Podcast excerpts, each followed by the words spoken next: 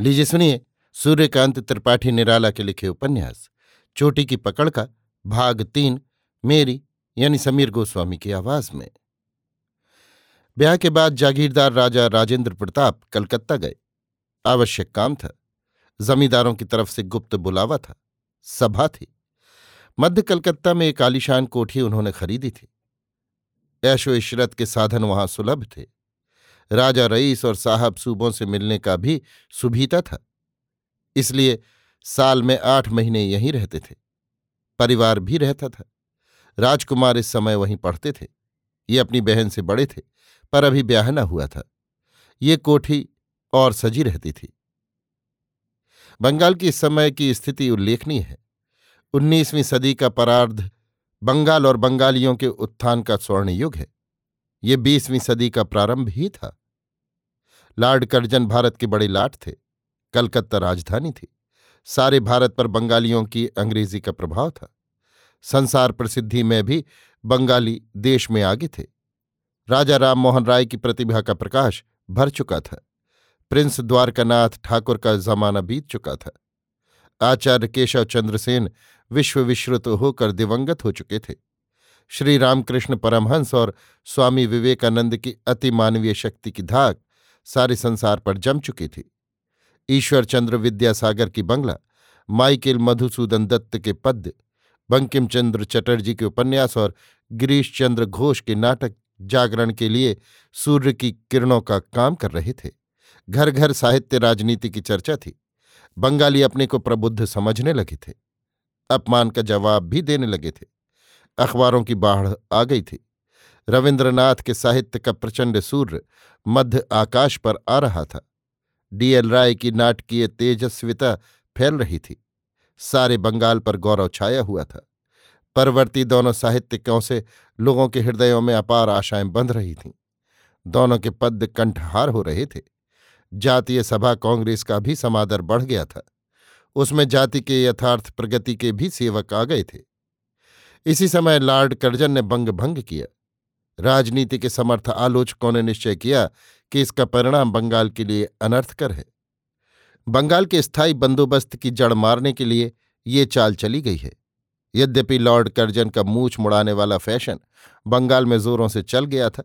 मिलने वाले कर्मचारी और जमींदार लाट साहब को खुश करने के लिए दाढ़ी मूछों से सफाचट हो रहे थे। फिर भी बंग भंग वाला धक्का संभाले न संभला।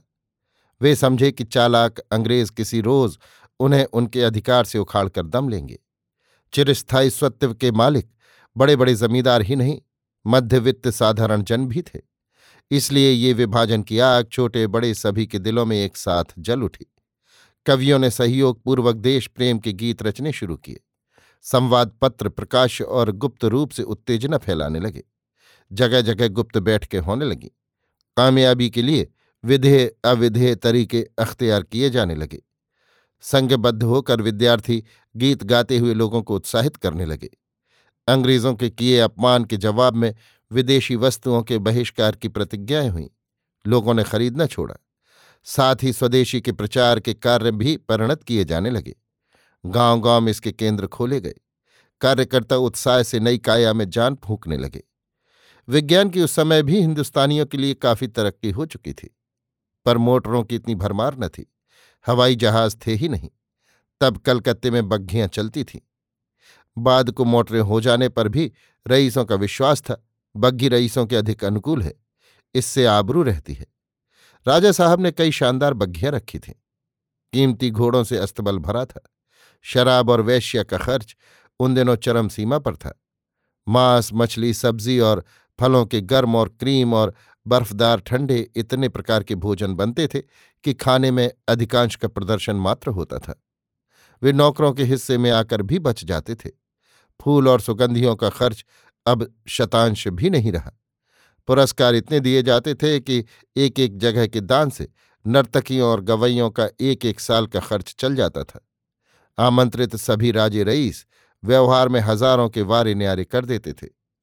अगर स्वार्थ को गहरा धक्का न लगा होता तो ये जमींदार स्वदेशी आंदोलन में कदापि शरीक न हुए होते।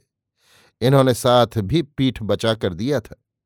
सामने आग में झुक जाने के लिए युवक समाज था। प्रेरणा देने वाले थे राजनीतिक वकील और बैरिस्टर। आज की दृष्टि से वो भावुकता का ही उद्गार था। सन सत्तावन के गदर से महात्मा गांधी के आखिरी राजनीतिक आंदोलन तक सत्व के स्वार्थ में धार्मिक भावना ने ही जनता का रुख फेरा है। इसको आधुनिक आलोचक उत्कृष्ट राजनीतिक महत्व न देगा। स्वदेशी आंदोलन स्थायी स्वत्व के आधार पर चला था। उससे बिना घर बार के जमींदारों के आश्रय में रहने वाले दलित अधिकांश किसानों को फायदा न था। उनमें हिंदू भी काफी थे, पर मुसलमानों की संख्या बड़ी थी, जो मुसलमानों के शासनकाल में देशों के सुधार के लोभ से या जमींदार हिंदुओं से बदला चुकाने के अभिप्राय से मुसलमान हो गए थे। बंगाल के अब तक के निर्मित साहित्य में इनका कोई स्थान न था। उल्टे मुसलमानी प्रभुत्व से बदला चुकाने की नीयत से लिखे गए बंकिम के साहित्य में इनकी मुखालिफत ही हुई थी। शूद्र कही जाने वाली अन्य दलित जातियों का आध्यात्मिक उन्नयन वैष्णव धर्म के द्वारा, जैसा श्री रामकृष्ण और विवेकानंद के द्वारा हुआ था, पर उनकी सामाजिक स्थिति में कोई प्रतिष्ठा न हुई थी, न साहित्य में वे मर्यादित हो सके थे। ब्राह्मण समाज ने भी काफी उदारता दिखाई थी।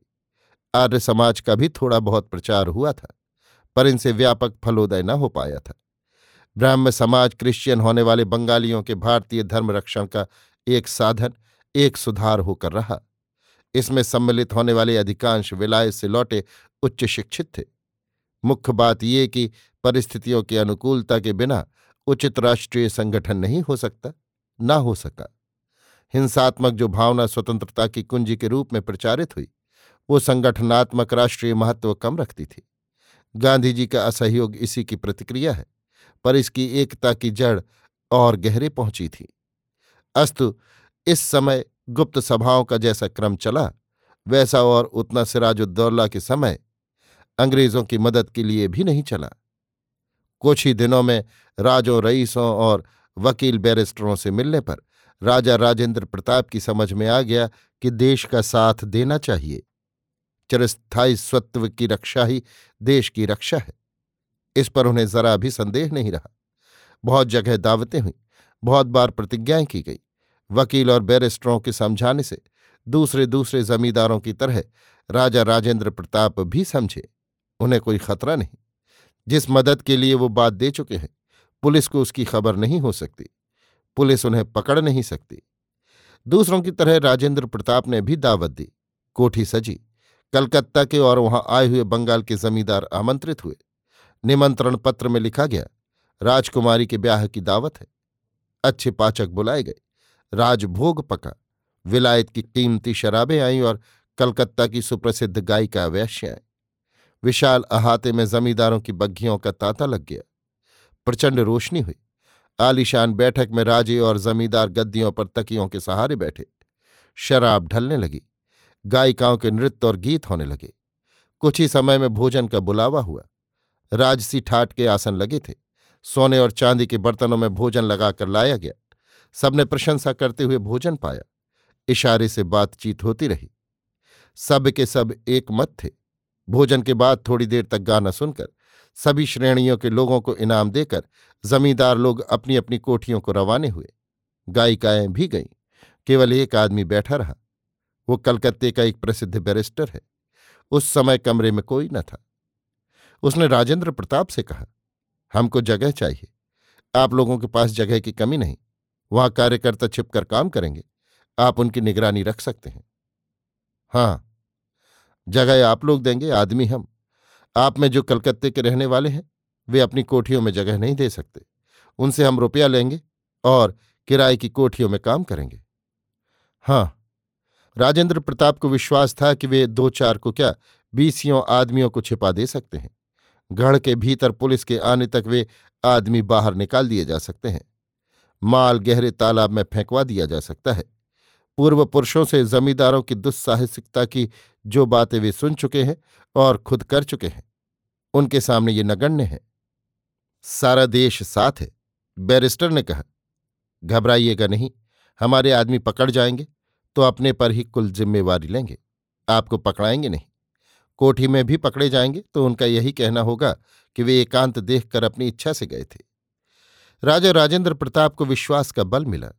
बैरिस्टर कहते गए, किसी तरह की अनहोनी होती दिखे तो आप उन्हें जल्द सूचित कर दें। राजा साहब ने सम्मति दी। बैरिस्टर ने कहा, जो आदमी वहां आपसे मिलेगा वो आज से चौथे दिन तारकनाथ का आदमी कहकर मिलेगा। उसका नाम प्रभाकर है। उसके साथ तीन आदमी और होंगे। सामान की व्यवस्था की हुई रहेगी। भीतर ले जाने ले आने और भोजन पान का इंतजाम आप करा दीजिएगा। साथ इस तरह की भेद न खुले। बहुत विश्वासी आदमी काम में रहें, जिनके जीवन की बागडोर आपके हाथ में हो। समझते हैं? हाँ हाँ, हमारा संबंध तो आपको मालूम है। राजा साहब मुस्कुराए। बैरिस्टर साहब ने कुछ देर तक ऐसी ही बातचीत की, फिर विदा हुए। अभी आप सुन रहे थे सूर्यकांत त्रिपाठी निराला के लिखे उपन्यास चोटी की पकड़ का भाग तीन, मेरी यानी समीर गोस्वामी की आवाज में।